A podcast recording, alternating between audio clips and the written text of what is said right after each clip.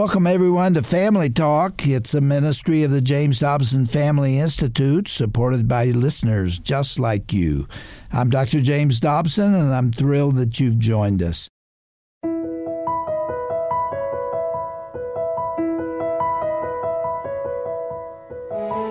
Welcome to Family Talk. I'm Roger Marsh. Thanks so much for joining us today. During the next half hour, we're going to begin a three part classic program from our Family Talk archives. However, I do want to mention that today's episode contains sensitive topics and some adult content. Please use parental discretion as this program is not intended for younger listeners. Now, over the next three days, you're going to hear our own Dr. James Dobson and his conversation with Jessa Dillow Crisp and her husband, John Crisp. Jessa will bravely share her powerful testimony about surviving being trafficked for sex and the horrific abuse she suffered at the hands of her biological family. All of this happened between the ages of 10 and 21. Jessa was moved by her abusers across state lines and international lines as they would exploit her continually. Now, as you may know, human trafficking is a rampant problem that damages millions worldwide. But did you know that children make up half of the victims of human trafficking? Gut wrenchingly, this problem seems to be growing, not decreasing, due to the prevalence of internet use in our culture.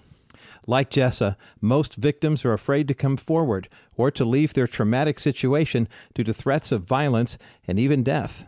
Thankfully, there is hope, though. Through the grace of God and a godly stranger, she was able to escape to Colorado and after several years, she would meet her husband, John, who shares the story of how they met and fell in love. John was able to provide grace and comfort in the relationship, which created trust and a safe harbor for Jessa, and they were married in 2015. Ultimately, God has radically transformed and rehabilitated her life. Jessa Crisp is now currently the co founder and CEO of Bridge Hope, which is an anti trafficking nonprofit organization headquartered in Denver, Colorado.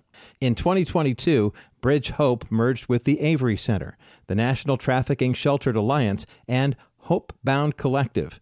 Jessa is also pursuing a PhD in counselor education and supervision and has her own private practice.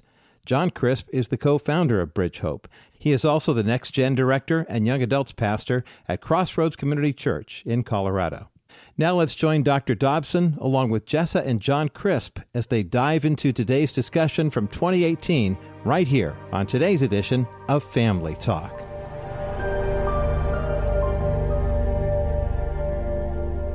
Well, welcome everybody to Family Talk. I'm your host, Dr. James Dobson, and you've heard me say over the past 40 years on the radio that there are major issues that are facing marriages and the institution of the family. I think they're more threatening and more painful and more damaging today than even when I started back in 1977.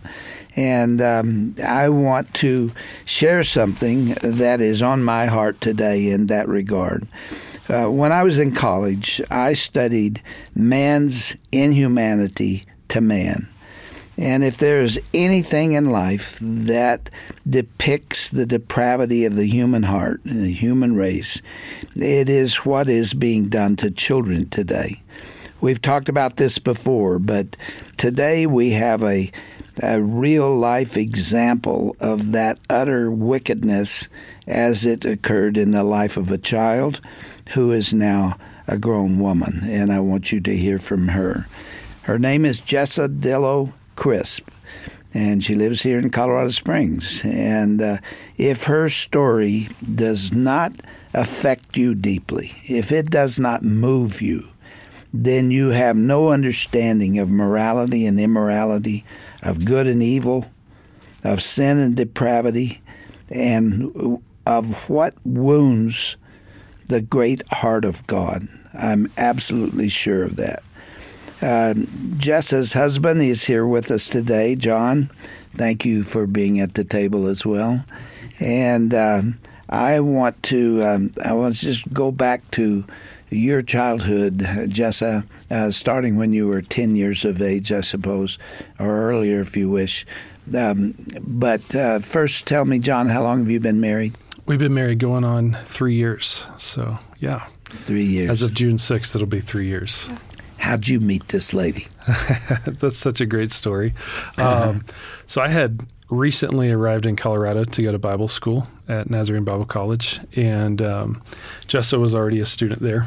And I remember we had chapel night, and I would go to chapel, and I saw Jessa. I noticed her across the, the way of the chapel, and she was just worshiping with this abandon and this authenticity, and uh, and I was very attracted to that. Um, her mm-hmm. heart, and I could just sense that something was very different about her. And I said, I want to get to know her. And you know, on college campus, a lot of times there are superficial relationships, and we had come to be friends on Facebook.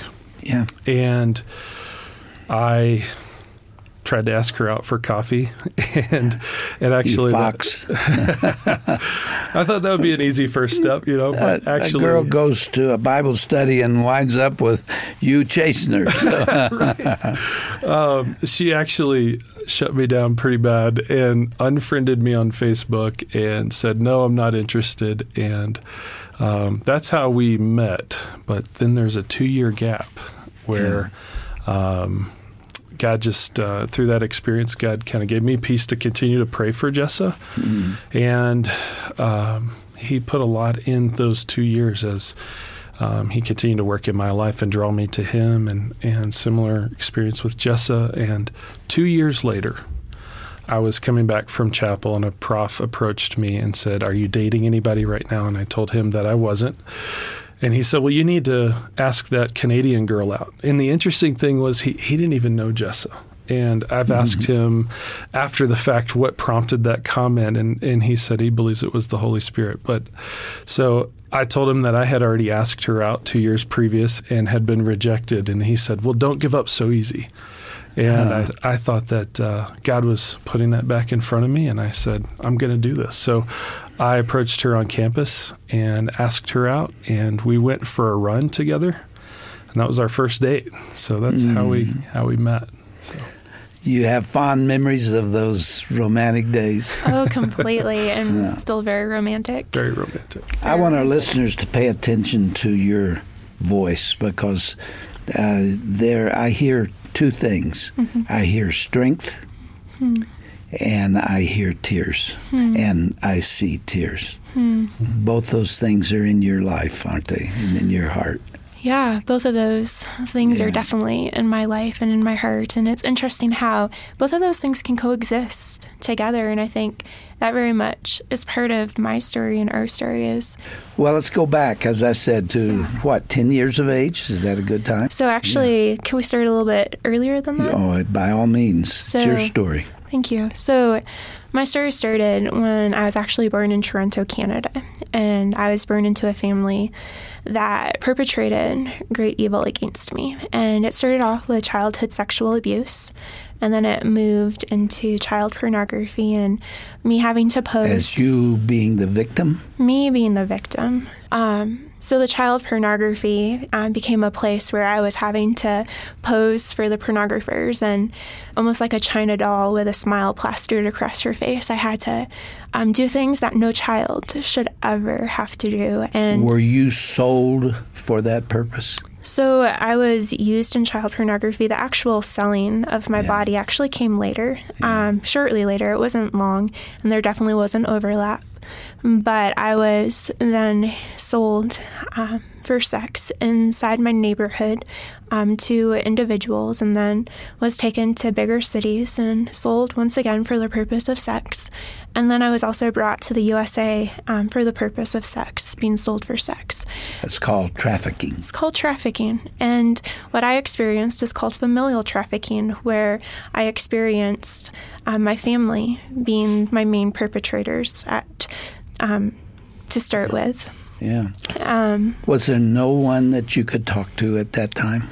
You know, silence was so ingrained into me, and there really wasn't anybody that I could talk to. I wasn't allowed to go to school growing up. And so I remember just standing at the window as a child, looking out and just wishing that I could be like the other children that I saw walking to school. And I wished that I could have like a lunch sack, a paper sack, and go play in the playground. And I will always remember that strong desire I had as a child to go to school like that. So No, there really wasn't anybody that I know of that could have said anything or could have. Were you anything. threatened uh, with harm if you revealed what was happening? I did, and it's often with individuals who are being trafficked and individuals who are being abused.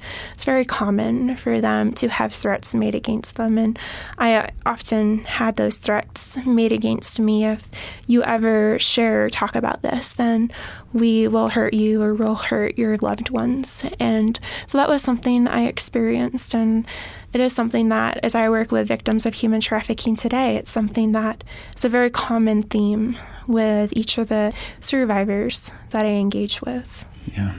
Um, give us the time frame. When did the things happen that you're talking about now? Yeah, so just so I did not go to school as a child. I never went to school. You never went to school. I did school. not go to elementary school. I did not go to middle school. I did not go to high you school. have any kind of formal education or informal? So that is like where redemption comes in, and that's like God's miracle. Um, so kind of to tell a little bit more of my story, I did not escape until I was 21 years old, and it was when I was 21 that I was actually at a hotel in Kansas City, and a woman approached me. And this woman, who is a mental health professional, saw the signs and symptoms of somebody who was being trafficked. And she reached out to me and she gave me hope in that moment. She actually gave me her contact information on a small piece of paper. So she reached out to me, this woman did, and I actually was back in Canada when I got the nerve um, to go ahead and reach out because I was scared. I was scared about the threats that I had experienced, and I was scared about the consequences or potential consequences. And I reached out and called um, this woman who had reached out to me, and the first phone call absolutely changed my life. During that phone call, she said, Jessa, did you know your life is not defined by sex? She said to me, Did you know at the age of 21 you can make the choice to leave? And that was a new- Nobody had ever said that to you. nobody had ever said that to me. And so it was a whole new concept. And it started to change my mind, it started to change my perspective. And um, that call was just one of many that took place. And we would talk on the phone, and she would continue to speak truth in me and over me. And it was shortly um, to back up just a little bit, it was a couple months later that I actually ended up escaping. She helped me put together an escape plan. And so, You know, the, the thought of somebody being controlled and handled and threatened by a pimp is terrible. But when it happens within a family, Mm-hmm. I mean, you talk about devastating. Completely devastating. And I think that's one of the things that we are so passionate about, John and I, is bringing awareness. There's different types of trafficking and there's different ways that trafficking happens. And so familial trafficking is only one typology of how trafficking is taking place. We have pimp control trafficking, we have gang control trafficking, we have domestic servitude, we have labor trafficking. And so familial trafficking is trafficking and it's only one kind of trafficking. And that was what I experienced. You know, people hear the word trafficking and don't understand what it means and don't feel the impact of it and don't realize their their lives, their children that are young lives that are today absolutely captured by um, this industry, which is usually done for money. And uh, we had Linda Smith here. She was a former congresswoman. Have you ever met Linda? I have. She's, She's given her lady. life to this issue She has, and, and has done a world of good. But she told us things when she was here that haunt me about the fact that uh, a man, maybe being out of town, can go to a hotel, pick up a phone, and within 30 minutes have a child. If you call an early adolescent a child, and I do, uh, delivered to his door and uh, make a payment, and then he does with her whatever he wishes to do. Now, come on, folks, this is not an unusual thing. This is happening all over the world. And it's uh, it's happening in other countries in ways that often lead to death.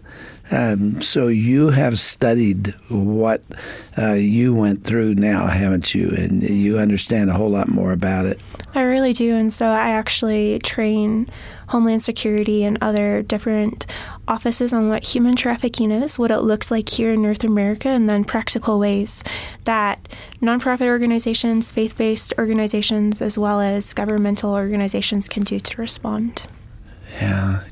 I said I hear strength in your voice. Eh, one would never know sitting here talking to you where you've been and what you've experienced. What kind of woman are you to have overcome this?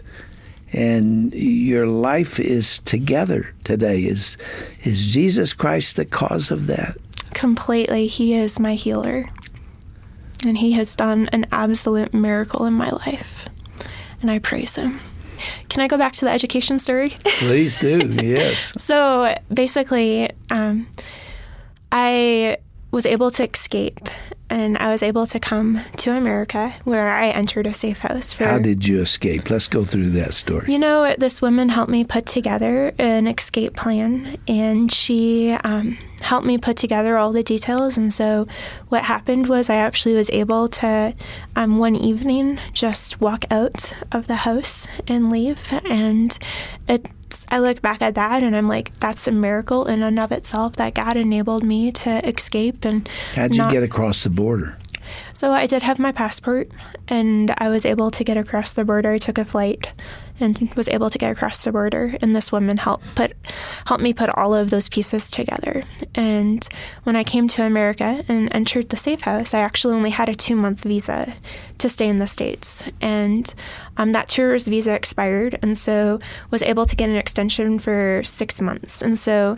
Um, was able to be here and um, mm. that was a really special healing time for me because for the first time in my life i experienced things that i had never experienced in my whole entire life. And it was incredible because I got off the plane at DIA and I felt the sun for the first time just kiss my face and my arms. And it was like, whoa, this is such a beautiful experience and being able to get in the car and drive down I 25 to Colorado Springs and see tumbleweed for the first time was like an experience that I had never had as well. And I made a vow to myself that someday I was going to experience freedom internally, just like I was seeing the tumbleweed externally roll down the road. And that became this mark, this almost like that stake in the ground that someday I'm going to be able to be free. And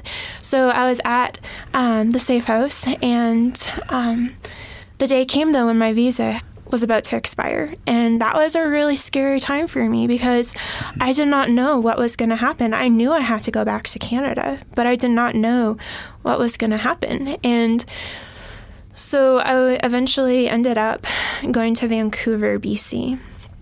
And um. I did not know anybody safe, and I did not know where I would even go. And so you feared you might wind up in the same kind of situation in Canada. I did. And that was truly a very realistic fear. I was a very vulnerable individual and um, very much in a place of having the possibility of being hurt and re exploited. And so when I went back to Canada, I actually went back to Vancouver, and it was at the end of 2009. And ended up at a safe house in Vancouver. And it actually started to shut down shortly after I arrived because the 2010 Winter Olympics were about to start. And I don't know if you've ever been in an Olympic city as the Olympics are about to start. I have but been, yes. Yeah, it's quite the experience.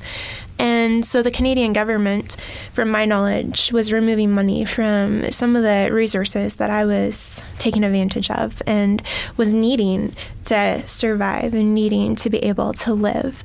And so the safe house shut down, and I ended up being homeless and ended I up. I don't believe that. Where is the compassion of mankind? Knowing that there is a, a location, what you call a safe house, uh, where they're dependent upon the funds from government to keep operating, mm-hmm. and they shut it down, and you go to the street. I did, and it wasn't just me who was experiencing it. That some of the schools were also having issues with funding, some of the hospitals, some of the government hospitals, and so it was a lot of people were affected by the Olympics in 2010 um, in Vancouver, BC. And so I ended up being at a church where I was partaking of this big, beautiful pancake breakfast, and something about me is I love pancakes, and I was like, pancakes, breakfast, lunch, and dinner. Give me pancakes, and so. I I had my plate of pancakes and I went downstairs um, to the basement of this church where I got some coffee and orange juice and sat down at a table. And a woman actually came up and sat down beside me.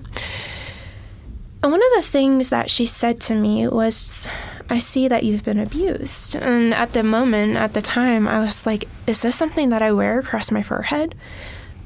Everywhere I go, do people know that I've been traumatized, that I've been sexually abused? And it kind of took me by surprise. And then she went on to say that she too had experienced abuse growing up and that she knew what it was like. And I was like, oh, okay, that makes sense. And she basically befriended me. And I, in my very vulnerable state, was looking for friends. I didn't have any friends um, in Vancouver, and I didn't know anybody. And so, for her to mm-hmm. approach me and offer friendship to me, I was very open and receptive of that. And so, I kind of clung to it. And we went and saw a hockey game on one of the big screens because we couldn't get tickets to go and see the game in person. And that was an experience. I remember shouting, I remember screaming with just pure delight.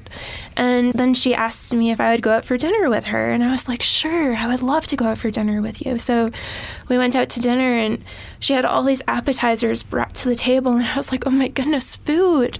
I'm so hungry. And she told me I could choose whatever I wanted off the menu. And so as my Alfredo was coming to the table, she looked at me and again said, You're the most special, but I love you and I have a lot of girls just like you, but you are my favorite.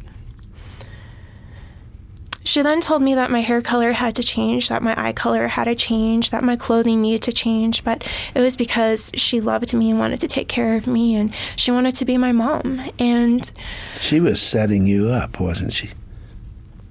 Yeah, she was. And so I went back to her apartment and she shut the door and she looked at me and she said, My name is not the name that I had told you it was. And that kind of took me by surprise. And she was standing in front of the door. I couldn't leave. And that evening, I ended up being gang raped and turned out during the 2010 Did you winter. say gang raped? That's correct. And turned out during the 2010 Winter Olympics. And so I was trafficked during the 2010 Winter Olympics in Vancouver, BC. One of the things that trafficking is called here in the US is called the game. And the way that I respond to that is by saying the 2010 Winter Olympics was not a game for me, but rather it was a time of sadistic evil and complete pain. And it is a miracle that God redeemed my life and rescued my life, and that I'm sitting here today with a husband beside me.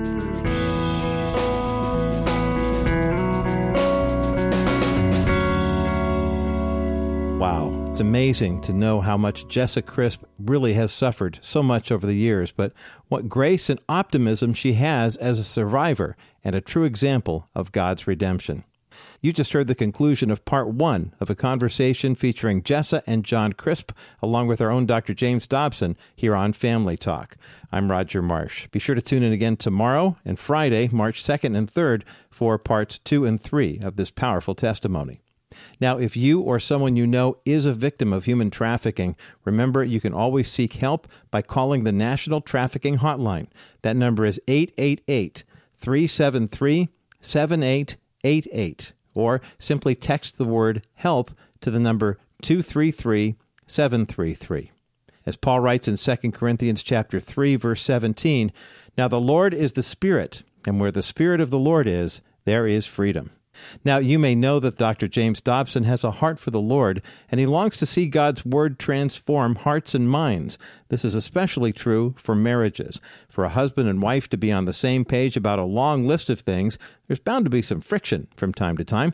This can be fueled by our natural differences and desires, but it's also important to remember that that is not God's plan for a married couple. If you'd like some fun and thoughtful reminders of what makes a good marriage strong, join Dr. James Dobson's 10 day marriage series challenge.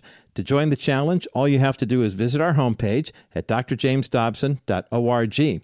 Select the 10 day marriage series in the upper right hand corner of that page. Once you do officially sign up over the next 10 consecutive days, you'll receive an email from Dr. James Dobson with tips about how to improve the spiritual strength of your marriage. Enjoy reading some words of wisdom from Dr. Dobson and do the short exercises that are recommended, and also pray the prayer that is included along with your spouse. Again, to sign up for the 10 day marriage series challenge, just go to drjamesdobson.org. I'm Roger Marsh. Thanks so much for joining us. Be sure to be with us again tomorrow for part two of this powerful and fascinating conversation with Jessa and John Crisp about surviving sex trafficking. You've been listening to Family Talk the voice you trust for the family you love. This has been a presentation of the Dr. James Dobson Family Institute.